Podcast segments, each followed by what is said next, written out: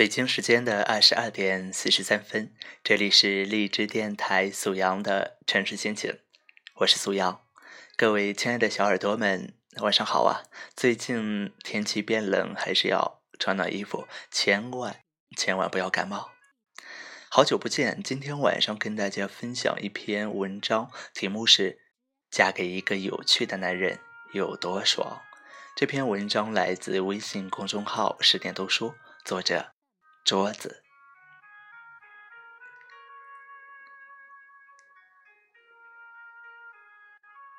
一九五九年六月，是一对老年夫妇恋爱的时间。那个时候，买米、买肉，还有百货商店里面的肥皂和布匹等生活物资，都需要凭票购买。计划经济的时代，有粮票、肉票，各种票，货物常常供不应求。平常人家的生活过得非常清苦，朝气暮颜。女孩第一次去看人家的时候，她跟着媒婆跋山涉水，穿过乡下的羊肠小道，来到交通闭塞的男方家。那时候，女孩和男孩的地位悬殊很大。女孩出生于地主家庭，满腹诗书，家里的洗脸盆都是金子做的。后来因为改革原因，家道中落，而男孩则是完全赤农家庭出生，文化不高。媒婆看到男方家里的现状，一个劲儿的摇头叹气，女孩却对男方家里的食物感到新奇。中午的时候，男方留媒婆和女孩在家里吃饭，菜很简单，只有两道蒸蛋和一碗清炒辣椒。其中那几个鸡蛋都是向邻居借的，辣椒是自家园里摘的。回家的路上，媒婆说男方家里又穷又小气，劝女孩不要嫁过来。女孩却说男孩炒的辣椒很好吃，说明他很有生活的情趣。过了一段时间，女孩独自一人来到男孩的家，男孩刚好从田里捉了一些鲫鱼。招待女孩的菜仍然是两道油煎鲫鱼和一碗油淋辣椒。吃饭的时候，女孩称赞男孩的辣椒做的好吃，很有特色，并说自己很喜欢吃辣椒。男孩听到后猛地抬起头，呵呵对女孩笑道：“是吗？下次你来我家，我请你吃另外一种口味的辣椒。”嗯哼。后来。女孩和男孩的交往过程中，她吃到了男孩做的各种口味的辣椒：虎皮辣椒、糖醋辣椒、油焖辣椒、盐水辣椒、浸水辣椒、剁辣椒、干辣椒、腌辣椒、辣椒酱等等。再后来，女孩被男孩的这些辣椒俘获了芳心，嫁给了他。几十年后，有人问老太太。当初为什么不嫁给一个家里有大鱼大肉招待你的，却嫁给了一个只会做辣椒的穷小子？老太太回答：“当初我觉得，一个男人在那种物资非常匮乏的年代，竟然可以把极其普通的辣椒烹饪出好几种非常有特色的风味儿，让我大快朵颐，难以忘怀。我想。”他同样可以把清贫的生活烹饪得有滋有味、色彩缤纷。这不，你看我和老头结婚几十年了，我们几时吵过架呢？我们日子虽然过得平淡了一点，但是可以在这种平淡的日子里发掘出美好。而我们的婚姻激情退却后，需要面对的更多的是平平淡淡的日子。当初的那个女孩是我的奶奶，男孩则是我的爷爷。奶奶经常说，爷爷是一个很有情趣的人。嫁给爷爷后，过上了非常有趣的一生。爷爷不仅烧得一手好菜，而且会种植各种东西。在那个年代，奶奶跟着他学会了种植和贩卖棉麻、茶叶、药材、花生、百合。也开过商店，他们和各种贩夫走卒打交道，做过农民、渔民、工人、商人等等职业。那个时候，我的家里有各种新奇的物件，都是他们走南闯北的时候带回来的。现如今，奶奶因为肠道癌已经去世很多年了，爷爷在奶奶去世后不到一年的时间也郁郁而终。很多人觉得有趣的人就一定得是开豪车、住豪宅。出入五星级宾馆，里里外外有各种随从，嫁给这样的人一定会非常有趣，生活一定会多姿多彩。其实有的时候并不是这样。我看到很多富豪在他们光鲜亮丽的外表下，内心却非常空虚、孤独。有钱才能有趣，那这样的人不算是真正有趣的人。说一说我的父亲吧，在我的眼中，他也是和爷爷一样的有趣之人。我的父亲是一名木匠和泥匠。母亲想养鸡了，父亲用木头给他设计出了一个鸡笼，鸡的粪便和休息的地方自动分离，而且闸门设计的非常巧妙，鸡可以自由出入，偷鸡贼却没有任何办法。母亲想种菜了，父亲花几百块钱从市区购买了一些管道，做出了一个地下排水系统，直接把家里的水和粪便排泄到菜园的池子里面，而且粪便和家庭用水用小池和大池两个池分离开来，母亲不用费力挑水种菜，可以直接在菜园里面取水。母亲想在学校门口开个小卖部。父亲马上给他搭建了一个小房间，里面麻雀虽小，五脏俱全。除了可以睡觉、卖东西，还通了水电，各种设施一应俱全。他还别具匠心地设计了小窗口和滑板，卖东西非常方便。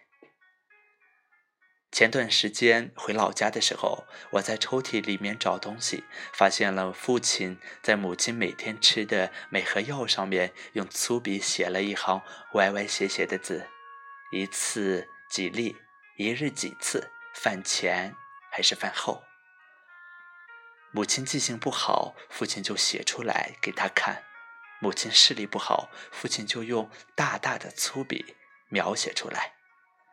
父亲的字写的不好看，甚至有点丑，但是在我看来十分有趣。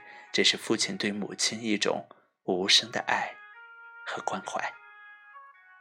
记得有一次，我问母亲为什么要嫁给父亲，母亲说那个时候看到父亲做出来的家具非常精致和好看，应该是个有趣的人。母亲嫁给父亲后。父亲给我们用木头做了很多东西，比如碗筷、木屐、沙发、桌椅、门窗、床柜等等。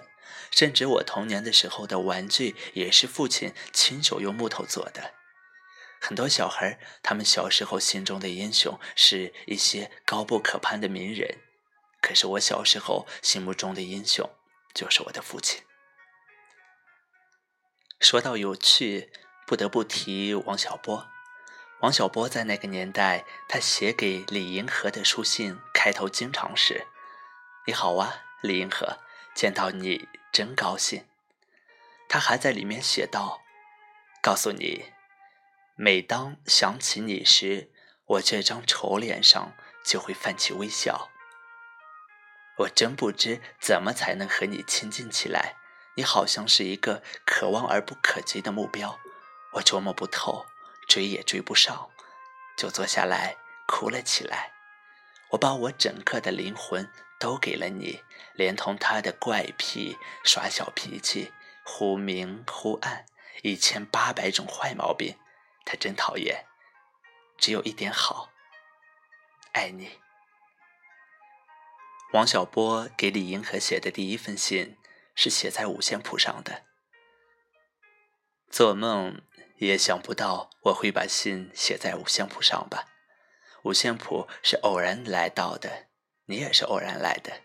不过我给你写的信值得写在五线谱里呢。但愿我和你是一支唱不完的歌。李银河当时一直没有答应王小波，他觉得王小波长得不好看。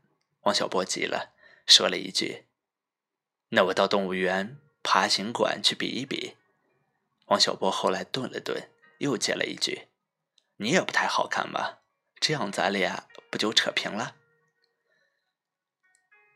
一九八零年一月二十一日，王小波和李银河登记结婚。但是二人没有要孩子，他们结婚前就商量好，两人的世界就已经很丰富、很有趣了，不需要孩子作为纽带。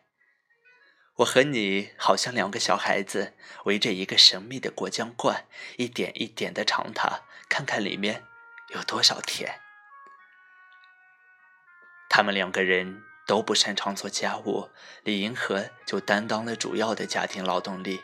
有时他回了娘家，就打电话给王小波，要他到冰箱里找吃的。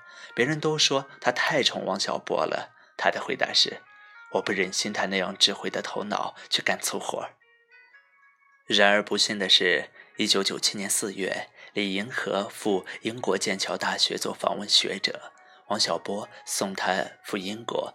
他们在机场告别，他用力搂了一下他的肩膀，作为道别。万万没想到，这一别，竟成了永别。王小波最后给李银河发过一份电子邮件：“北京风和日丽，我要到郊区的房子去看看了。”次日凌晨，王小波突发心脏病此时。他曾说：“我活在世上，无非想要明白些道理，遇见些有趣的事。倘若我能如我所愿。”我的一生就算是成功的。王小波是一个有趣的人，他的一生是成功的。他把自己的有趣都给了他最爱的人李银河。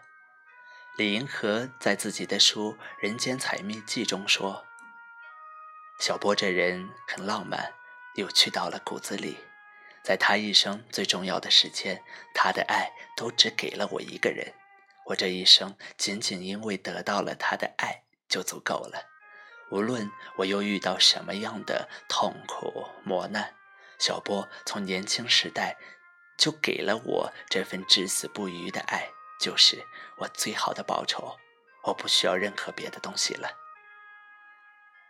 李银河和王小波当时的生活过得极其简朴，但是他们的日子却有趣极了。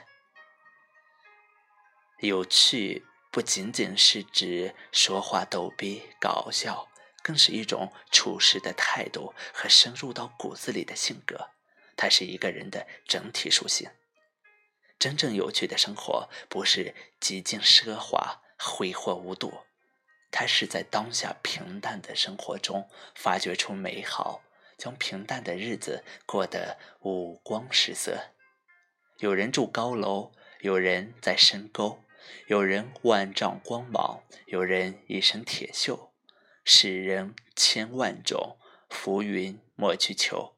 有趣之人若彩虹，遇见方知世间有。谢耳朵曾经在朋友的结婚祝福语上说：“人类终其一生必须找另一个人作为伴侣的行为，我始终无法理解。”但我祝你们从彼此身上获得的乐趣，跟我从自己身上获得的一样多。能够嫁给一个可以从对方身上获得乐趣的人，那是何其幸运！嫁给一个有趣的男人，究竟有多爽？